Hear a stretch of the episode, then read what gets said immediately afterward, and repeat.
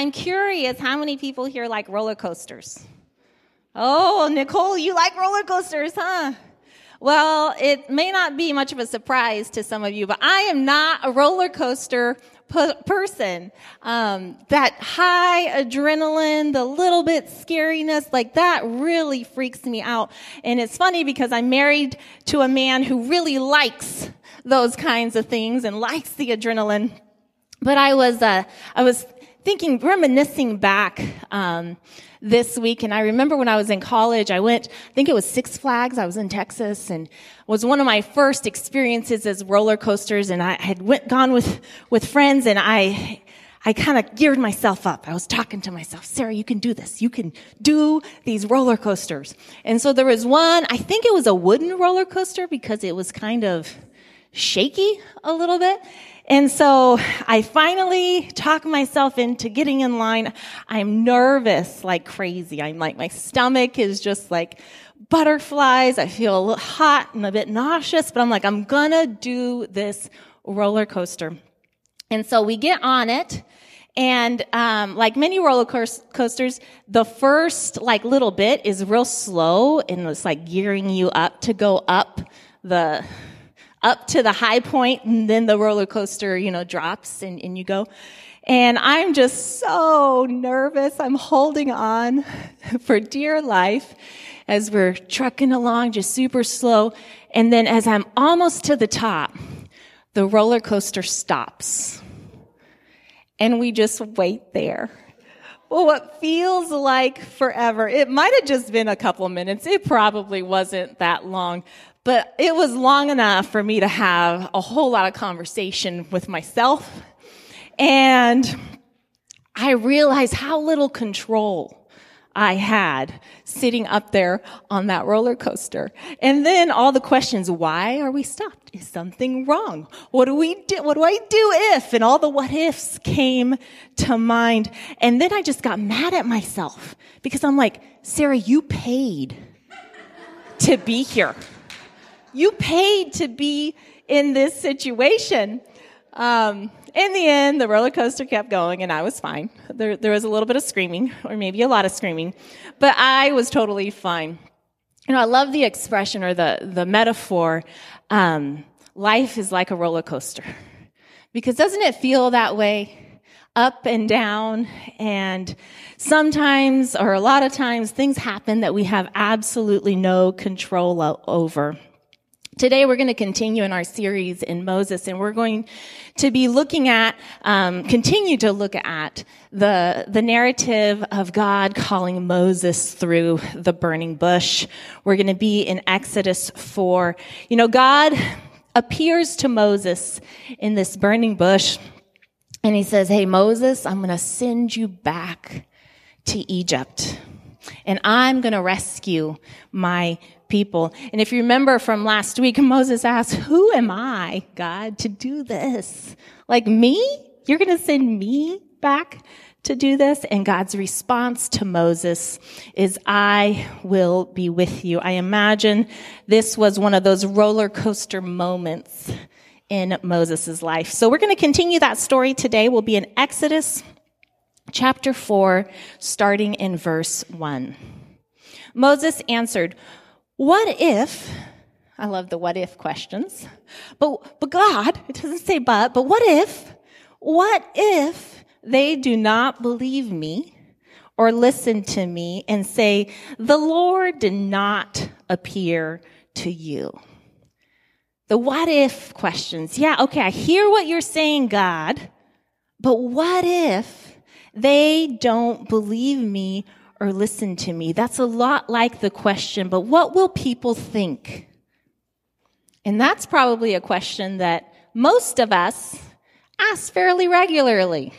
Hey, well, what will people think? I remember when the girls were little, um, they would come home and sometimes they'd have, you know, these little little spats with their friends on on the recess ground and and so they would come home upset and we would talk about talk about what happened and how they responded.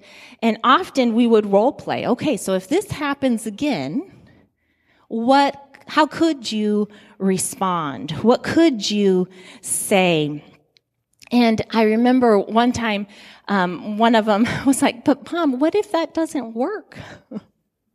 what if they laugh at me? Or what if they think, you know, they think bad of me? And I think this question is similar for Moses. He says, what if they do not believe me? What if they do not listen to me and say, no, God didn't really say those things to you? Hear God's reply to Moses, starting in verse 2. Then the Lord said to him, What is that in your hand? A staff, he replied. The Lord said, Throw it on the ground. Moses threw it on the ground and it became a snake and he ran from it. That would be my, also my reaction. I do not like snakes. I grew up in Africa and there are a lot of snakes there. I have a lot of snake stories. He, it became a snake and he ran from it. And then the Lord said to him, reach out your hand and take it by the tail. I'm glad this is Moses again and not me. So Moses reached out and took hold of the snake and it turned back into a staff in his hands. This, said the Lord, is so that they may believe that the Lord, the God of your fathers, the God of Abraham, the God of Isaac, the God of Jacob, has appeared to you. Then the Lord said, put your hand inside your cloak. So Moses put his hands inside his cloak, and when he took it out, the skin was leprous. It had become white as snow. Think about the emotional shock seeing your hand there. It was white as snow. Now put it back in your cloak, he said. So Moses put his hand back into his cloak, and when he took it out, it was restored like the rest of his flesh. Then the Lord said, if they do not believe you or pay attention to the first sign, they may believe the second. But if they do not believe these two signs or listen to you, take some water from the Nile and pour it on the ground. The water you take from the river will be, will become blood on the ground. So Moses asked this question to God, what if they don't believe me? And God's response to Moses is, hey, here are some of the things that I can do. Here are some of the things. Take your staff, throw it down, it becomes a snake, pick it back up. The hand, put it in your cloak, it's leprous, and then take it out and it's healthy again. These are the signs that God gave to Moses to help convince people that he was indeed God and could accomplish what he uh, meant to accomplish. Yet I also wonder if these signs were in part meant for Moses. Hey, Moses, see what I can do. I can turn your staff into a snake, your own hand. I can make leprous and then restore it. God is building up Moses' trust and confidence in God's power and ability. And then the third miracle God gives to Moses, he doesn't actually perform in this moment. He just tells Moses about it. He says, take the Nile water and pour it onto the ground and it will become blood. And this is a really significant miracle uh, because it begins to, to, it begins the narrative of God fighting against the Egyptian gods, gods with a lower G. God demonstrating his power over all the Egyptian gods. So the Nile was a really big part of Egypt. It um, provided water, which was life to, to the population around it, and it was also very fertile. So when when the Nile flooded, it brought this fertile soil, and that's how they were able to grow their crops. And so the Nile was really important to the Egyptians, and they had a god they called Hapi, and this was the Nile god. And so when the river flooded and brought all this fertile soil, they would celebrate and they would praise and worship this Nile God. We'll continue the story in future weeks and read about the plagues that God uses to demonstrate his power over the Egyptian gods and to demonstrate that he is the one true God. In Exodus chapter 12 verse 12, God will say, I will bring judgment on all the gods of Egypt. I am the Lord. And so God gives Moses these three miracles to his question, what if they don't believe me? And then the story continues, verse 10. Moses said to the Lord, pardon your servant, Lord. Moses is trying to be so polite. He knows he's not supposed to go here, but he, he's going to go there. So he says, pardon your servant, Lord. But I've never been eloquent Neither in the past nor since you have spoken to your servant, I am slow of speech and tongue. The Lord said to him, Who gave human beings their mouths? Who makes them deaf or mute? Who gives them sight and makes them, or makes them blind? Is it not I, the Lord? Now go. I will help you speak and I will t- teach you what to say. So Moses' next concern that he brings to God, he's like, I can't do the public speaking thing. I wonder if any of us can relate to that. I was, I was looking up just online, like the fear of public speaking, and I saw multiple articles that estimated that in the United States, 75% of us have a fear of public um, speaking. And symptoms include like nausea and trembling and shaking and, and freezing and like all these physical symptoms because we're so anxious about public speaking. So this isn't new. Moses says, I don't, I don't think I can do the public speaking thing. And God's response to Moses is, is beautiful. He's like, who, who made you? Who gives you the ability to speak? And he says, I will help you speak. I will teach you what to say.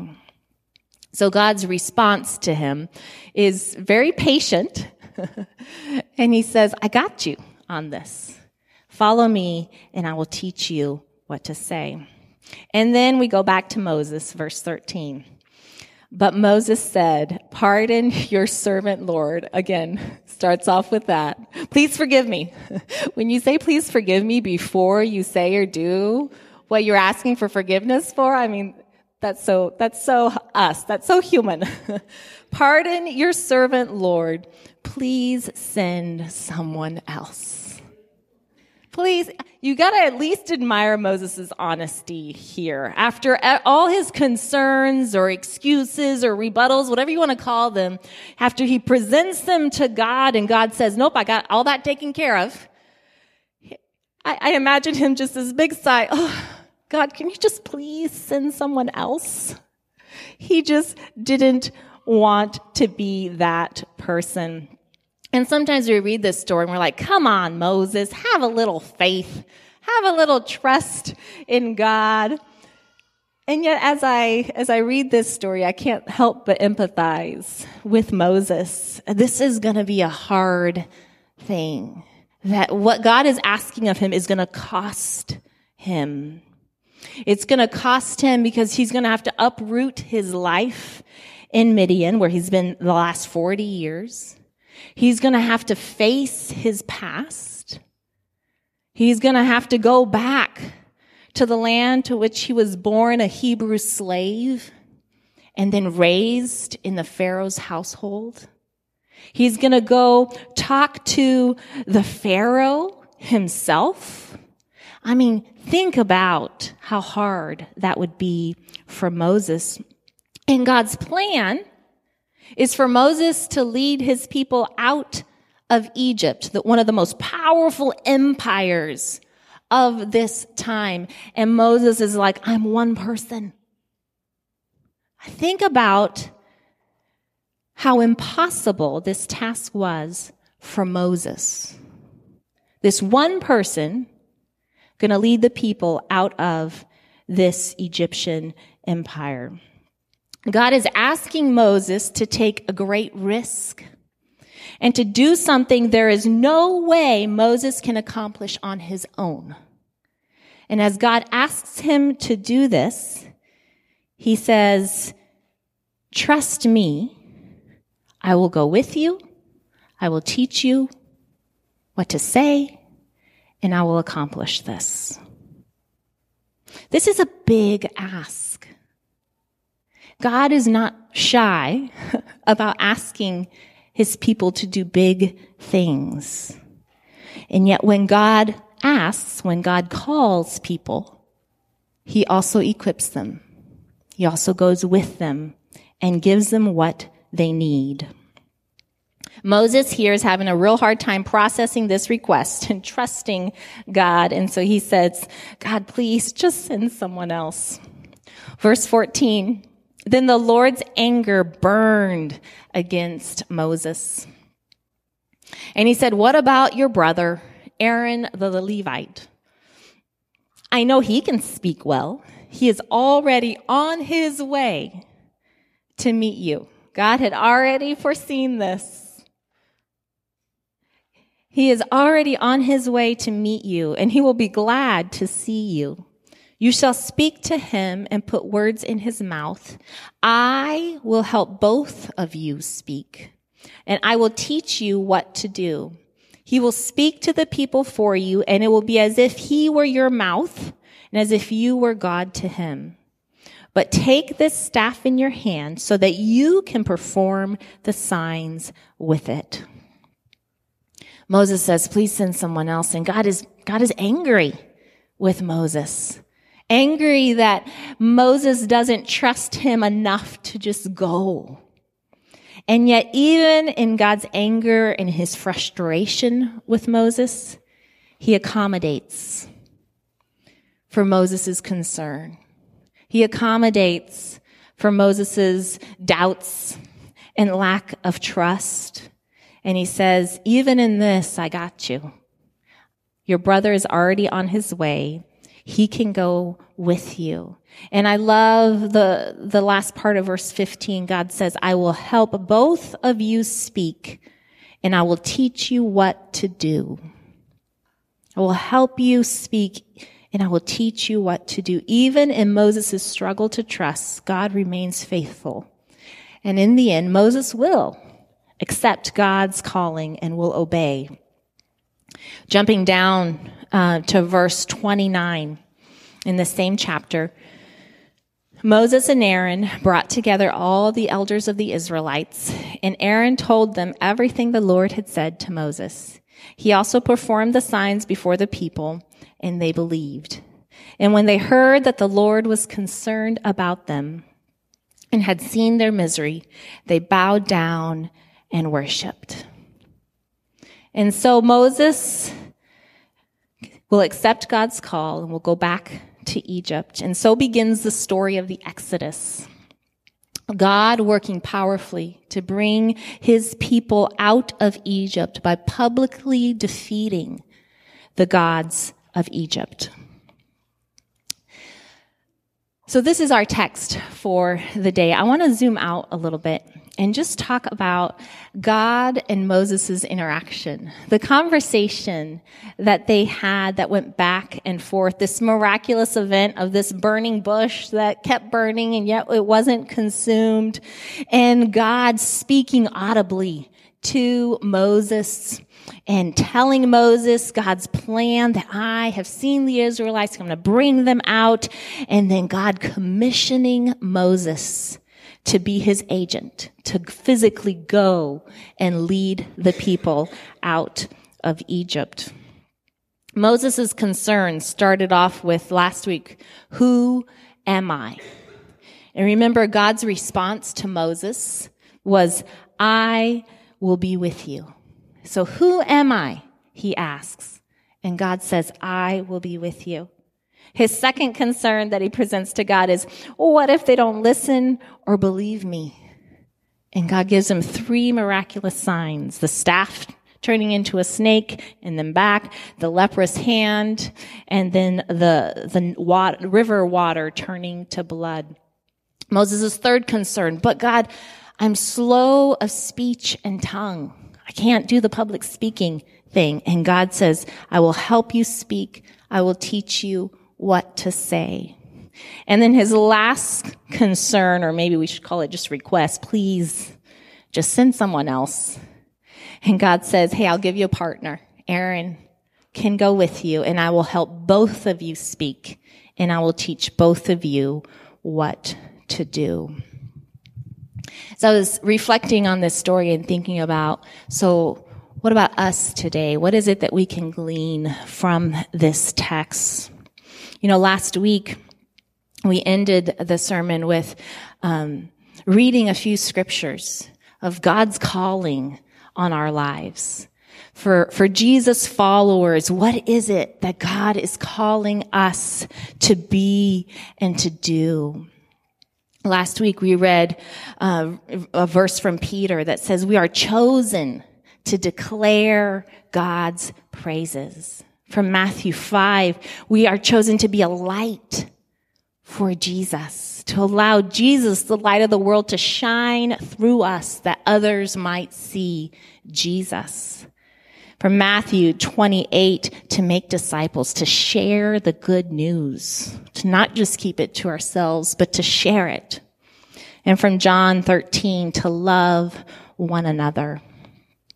These are beautiful callings on our life. And it impacts everything that we say and do. Today, I want to invite us to think a little bit more about these things and to reflect on so so through these these things that we see that God is calling us to do what is God calling me specifically like individually in my context in my situation or or maybe us as a family if you're in a family unit what is God's invitation and call to us as a family or to me individually and maybe as we think about that, we can think about the different places that we're in, maybe like work and thinking about the people at work and the situations at work. How is God calling me in that situation specifically to be a light or to love or to declare God's praises, whatever it is in that situation? What does it look like at work or with that specific person? What does it look like in my family situation? With the relationships that I currently have in my family? However challenging or easy those relationships are. And when we say challenging family dynamics, basically we're just saying messy. right? Because there's some messy situations in our families. Or maybe as we reflect on these, we can think about the gifts and talents that we've been given, the passions, things that I enjoy doing.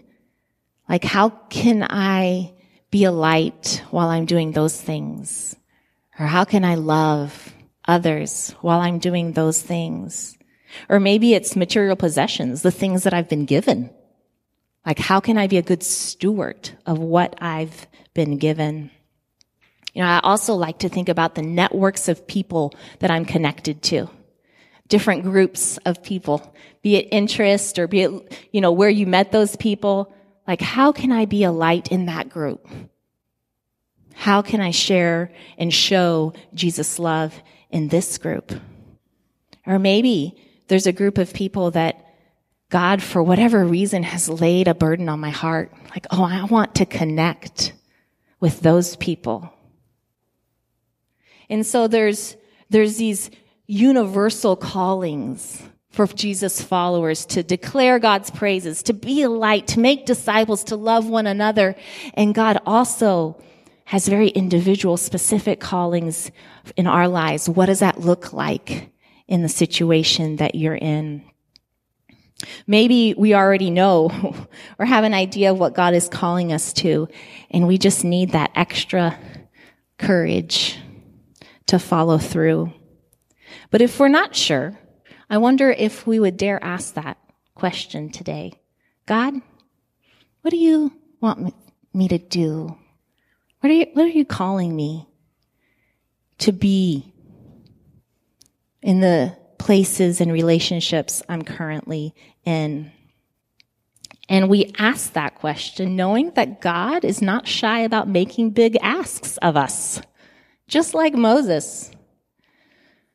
We also recognize that God is faithful and God will provide.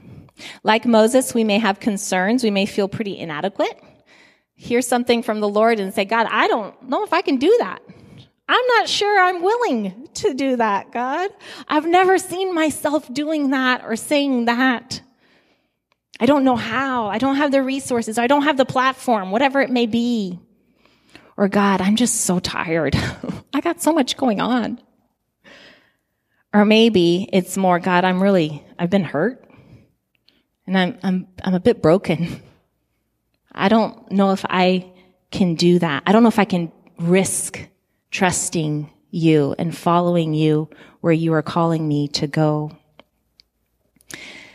I believe that God hears our concerns and wants to hear our concerns. So I invite us to take them to God. And then I invite us to receive from God the words he spoke to Moses. And here's what he spoke to Moses that I believe he's also speaking to us. I will be with you. I will help you speak. I will teach you what to do. And I will accomplish my will by my power not by your power. So I want to leave us with these words from 1 Peter chapter 4, verses 10 through 11. Each of you should use whatever gift you have received to serve others as faithful stewards of God's grace in its various forms. If anyone speaks, they should do so as one speak one who speaks the very words of God. And if anyone serves, they should do so with the strength God provides, so that in all things God may be praised through Jesus Christ. To him be the glory and the power forever and ever. Amen. Friends, we are invited to be the faithful stewards of God's grace uh, in all its various forms, all the various gifts that God has given us. We are invited to use them for God's glory. And when we speak, we get to speak the words of God. And when we serve, we get to serve with God's strength, with the strength that God provides. And we can be confident that God is faithful and God will indeed provide what we need. Let's pray. Dear God, we just thank you that you are a God of invitation. Lord, in, in so many ways, you don't need us to, to say or do things for you. And you could, you, you are all powerful, almighty. You could do it all on your own, but that's not how you've chosen to operate. You have chosen to invite us on this journey with you of restoring this world. And so, Lord, we hear your invitation. Thank you for wanting us to partner with you. Thank you for including us as a people in your story of restoration and healing. And so God, today I ask for, for us as, as individuals, but also as a body, as a community, Lord, that you would continue to clarify how it is you want us to be a light, how we are to declare your praises here in the Tri Cities, Lord, how and where we get to share the good news of Jesus. And Lord, I pray that you would give us the courage to take the next step and give us the courage to trust you, knowing that you can do the impossible. In Jesus' name we pray. Amen.